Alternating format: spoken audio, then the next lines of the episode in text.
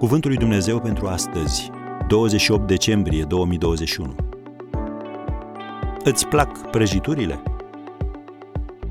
Cuvintele bârfitorului sunt ca prăjiturile. Proverbele 18, versetul 8. Bârfa poate fi o prăjitură căreia cu greu îi poți rezista. Ce e de făcut, prin urmare?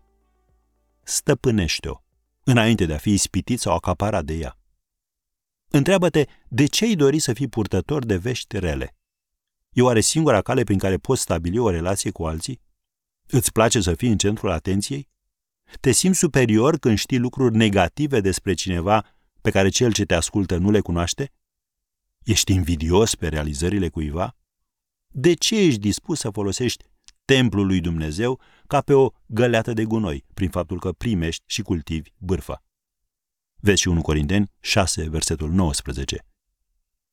Ce intenționezi să faci cu ceea ce ai aflat de la bârfitor? Te plictisești și ai nevoie de mai multe activități semnificative? Oamenii care își cunosc planul stabilit de Dumnezeu pentru viețile lor și care sunt dedicați acestui plan, își dau seama că nu au timp de bârfă. Deci dacă îți dorești cu adevărat să o elimini din viața ta, declară-i război total.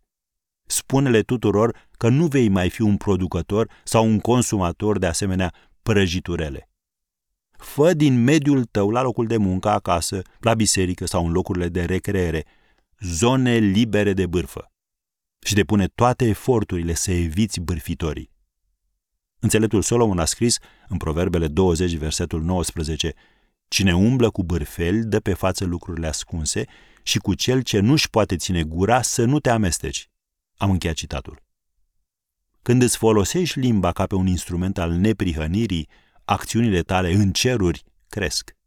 Și atunci vei fi în stare să declari smerit într-o totală dependență de Tatăl, primește cu bunăvoință cuvintele gurii mele și cugetele inimii mele, Doamne, stânca mea și izbăvitorul meu, sunt cuvintele lui David din Psalmul 19, versetul 14. Concluzie și învățătura pentru astăzi, nu fi un bârfitor.